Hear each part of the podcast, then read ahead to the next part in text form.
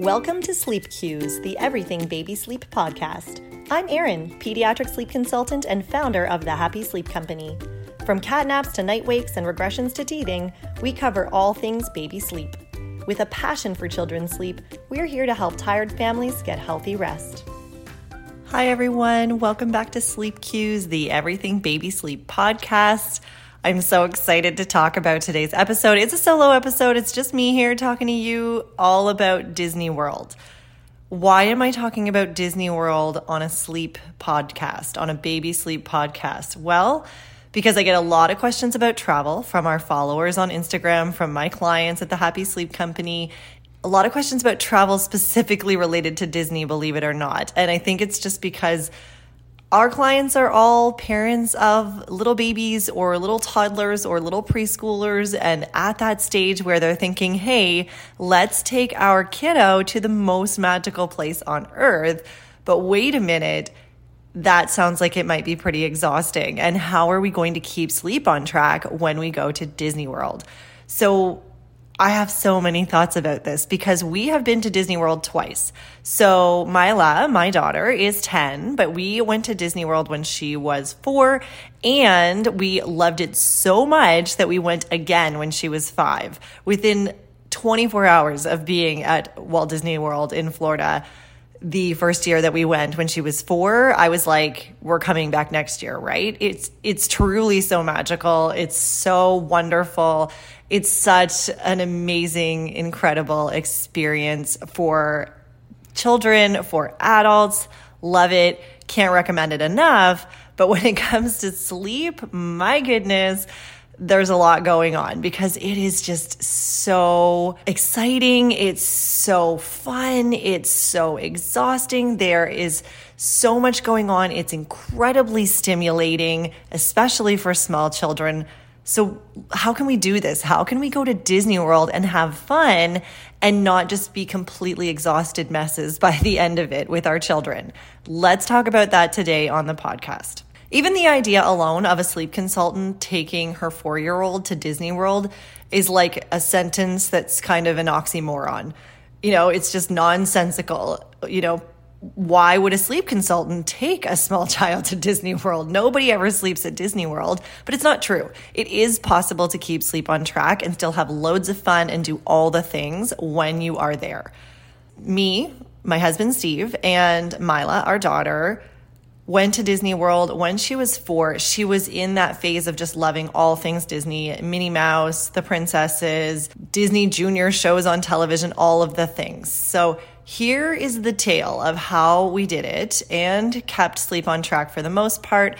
And then my top tips for doing Disney right without sending your kiddo into just a total whirlwind of sleep debt. When Steve first suggested that four years old sounded like the perfect age to take Mila to Disney World, I will admit that my first thought was about sleep. This is not shocking to anyone. My first thought about most things is sleep, especially when it comes to children. But immediately I thought, okay, is she really the right age for this from a sleep perspective? We'd already agreed that we wouldn't go before she dropped her nap. That's not to say that you can't take a child to Disney World before they drop their nap, but this would be something that I would consider. Has your child dropped their nap yet, or are they still regularly requiring a daily nap? You might want to consider that. If your child is one who will easily sleep in a stroller or in a soft structured carrier on you or a structured carrier or a wrap, then not such a big deal if they're still napping and you want to go to Disney World because you can put them in there and they can nap multiple times a day or that one time a day that they need their nap. They can nap in the stroller or in the carrier. Mila was never really big on napping on the go in strollers, in cars, in carriers, more so in carriers, but at this point she was four and I didn't really want to have to carry her around for a nap every day. So we waited until the point for our child where we knew she could get through a day, most days, without needing a nap.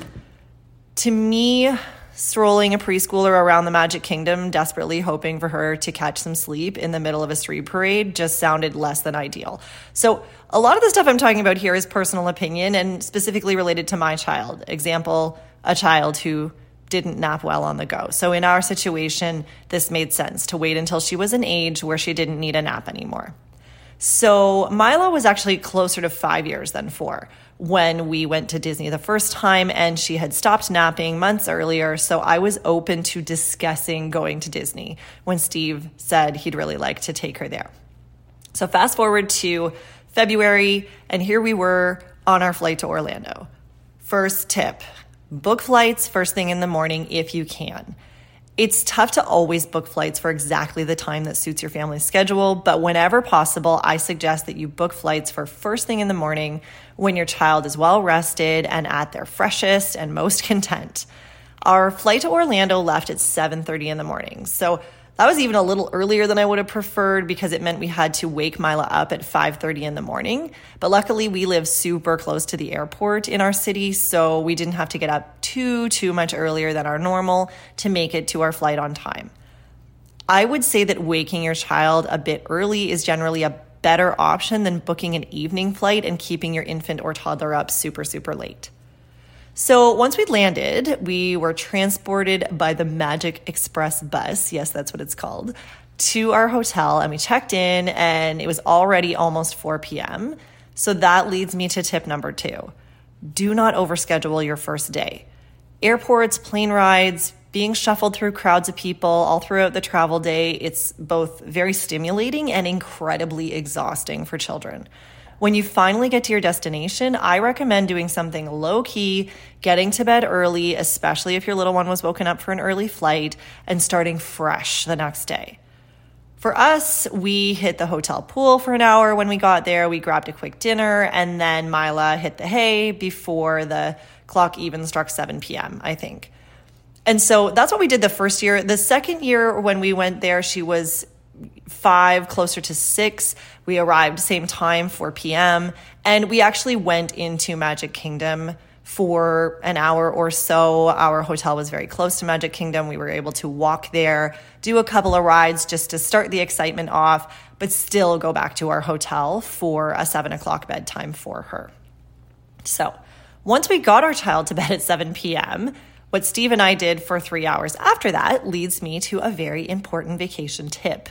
I really suggest you get a room with a balcony if you can, or a suite if you can. I would venture to say that having a balcony increased Steve's and my Disney experience by about 25%.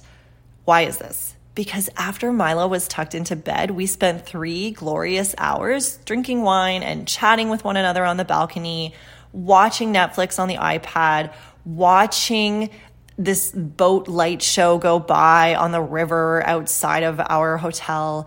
No going to bed at 7 p.m. for us, no huddling under the covers watching Netflix while we tried not to disturb our child who was sleeping or trying to go to sleep. We double locked the hotel room door on the inside. We let Mila know we'd be just outside on the balcony right beside her if she needed us. And we just continued our vacation after her bedtime. If you can't get a balcony, then my recommendation is to make sure you do take headphones. Stim- simply, you know, stay in the room, enjoy time together, watching movies or catching up on your favorite show once your child's asleep. Try to keep things dark and quiet and let them fall asleep. And then most children won't be disturbed by you just throwing on some headphones and watching a show together. But a balcony, if you can swing it, is a really great way to extend your and your partner's vacation beyond when your child goes to bed for a nice early bedtime. Okay, first full day at Disney. We woke up on our first full day at Disney ready to take on Magic Kingdom. So Steve and I got ready for the day, and Mila watched television every morning. It was this extra special Disney treat in the form of 30 to 60 minutes of morning cartoons every day. Disney Junior is on the hotel television 24 hours a day, shockingly. And so she got to do that, and we got ready for the day, and then we would head out the door and I always grabbed the umbrella stroller that we had brought along. Okay, tip number four families, bring a stroller. So, a friend of mine had recommended that we take a stroller with us to Disney World. She actually recommended it just a few days before we left. And I thought it was really funny that she said this. I was really skeptical. Mila had not used a stroller in almost two years, and it felt really odd the idea of pushing my extremely tall, almost five year old around in the same little buggy she'd used when she was a toddler. But I listened to my friend and we borrowed an umbrella stroller from another friend. We threw it in with our checked luggage anyway, just to be on the safe side. And thank goodness we did. Here is the thing about Disney World it is freaking huge. You walk, you run, you rarely ever sit down unless you are strapped into a teacup or a flying circus elephant. What this means for young children is sheer exhaustion in the most wonderful, beautiful, fun possible way, but sheer exhaustion by the end of the day. Having a stroller with us allowed Mila's little legs to take a break when we were on our fourth or fifth or 10th straight hour of walking. And it also allowed me and Steve the chance to enjoy the less kid centered attractions with the whine factor greatly reduced. So, for example, on the fourth day of our trip, we visited Epcot, which once we'd done the frozen section to death, it wasn't incredibly interesting to our kindergartner. So, Steve and I were really excited to visit the World Showcase, which is this place where you walk around and see all the different countries of the world and the different cultures, and there are different foods, and it's really amazing. Each of the various countries have pavilions throughout Epcot. The stroller meant that Mila could chill out, which means she basically had ice cream for added contentedness all throughout the day in her stroller while we took a long and leisurely stroll through the attractions that were aimed at an older crowd. So the stroller had those added benefits where it gave her a break from walking, it gave us the chance to just stroll her and enjoy adult centered things. Stroller was absolutely key. You can rent strollers at Disney we took an umbrella stroller. Um, it was cheaper, and uh, it just meant that we always knew we had it at our disposal. So I would definitely recommend that.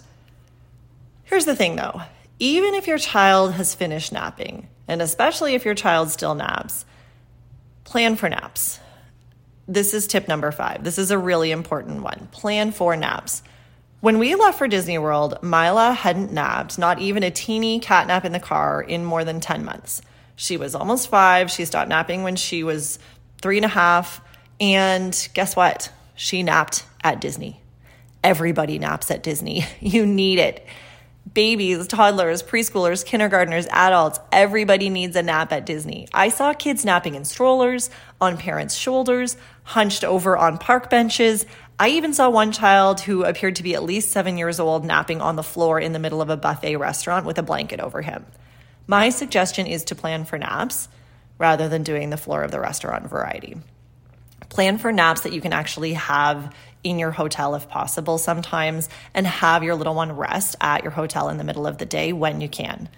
Of course, you are on vacation and you are not going to stall the middle of every single day to trek back to your hotel for a nap that may or may not even happen. But when you can and when it makes sense, it's a good idea to try for those naps well rested children and adults cope with new and exciting situations and simply have more fun when they are well rested. And happy, well rested children make for happier, more contented parents. All of this equals a much more enjoyable vacation for your whole family. We planned naps around days that we wanted to keep Mila up late to watch the fireworks display at Magic Kingdom. We planned for two nights of fireworks during our seven night stay at Disney. So that way we could help Mila catch up on sleep on the days in between. So on the days we didn't go to the fireworks, we had a full, big, exhausting day and put her to bed at 7 p.m. On the days we did stay up for the fireworks, we took a break from the parks in the early afternoon. We had her lie down for an hour to get some rest, and she actually napped. This child who had not napped in almost a year actually napped. We set her grow clock for an hour so she would know, you know, when she could be done resting, but we had to wake her up. The grow clock didn't even matter. She didn't even see the clock turn yellow when it was time to get up because she was out. We had to wake her up. Apparently having fun is really exhausting. But this midday rest meant that the 7:30 light show on Cinderella Castle and the 8 p.m. fireworks display it just made it so much more enjoyable and magical. She was in great spirits. She was energized. She was completely mesmerized by it all. And she wasn't an overtired, meltdown mode little kindergartner by the time she finally hit the hay two hours after her usual bedtime. Those who know me at all are pausing here to just reflect on what I just said. They might even just be replaying this, rewinding and playing an- another time just to be sure that they are hearing this correctly. Erin Yunker, pediatric sleep consultant, owner of the Happy Sleep Company, obsessed with all things children's sleep, broke the sleep rules and kept her child up two hours past her bedtime multiple times in a week at Disney World. This leads me to my most important tip about the Disney sleep combo. You got to give yourself a break. You have to give yourself a break and enjoy this time with your family. In my humble opinion, after having spent a week there with my family twice. Whoever coined Disney World the happiest place on earth was spot on. It is remarkable. Every single person who works there, from the gentleman helping you swipe your magic band at the park entrance to the lady who's assisting you aboard the people mover train, they're phenomenally friendly. Every corner you turn is exploding with bright colors and vivid sounds and opportunities to make just amazing memories as a family. After we'd gotten home from our trip and, and been home for like two weeks, our faces still hurt from smiling. Our daughter became more mesmerized at Disney every single time another princess said hello to her. She found her inner daredevil by going on roller coasters that even my husband and I were nervous about again, she is inordinately tall for her age. So she was able to get on some of the amusement park's biggest rides, even at four years old. And she loved it. And we made incredible memories as a family as a result of doing new things together and simply having time to focus on one another and allowing ourselves to break the rules a little bit. Yes, as a sleep consultant, I feel strongly that much of the enjoyment of our trip was related to our daughter getting proper rest. It meant she was able to handle such a vastly stimulating environment without the meltdowns that are often associated with being overtired. So, my recommendation, if you can do it, is just to think about all these suggestions and do what you can to respect your child's sleep while you're enjoying the world's most magical place. But with that said, as you can hear from everything I've just said, even I broke the rules at Disney World because the magic got to me too. And you need to let the magic of Disney World get to you and break the rules a little bit, even if you're someone like me who is normally a huge rule follower, especially when it comes to your child's sleep. Find that happy medium, find that balance, allow yourself the time to go and enjoy it and find those balances, but not stress too much about sleep because it's one week and you can get around those difficult situations and still come out the other side with a child who is well rested and had an incredibly magical experience. Have a great week, everyone. Thanks for listening to Sleep Cues, the Everything Baby Sleep podcast. If you enjoyed this episode, please subscribe, leave a review, and share this episode with a mom or dad who might need some rest. Connect with us on Instagram at The Happy Sleep Company and check out our website, thehappysleepcompany.com, for loads of blogs, sleep guides, and information about how we work with families one on one to get sleep on track.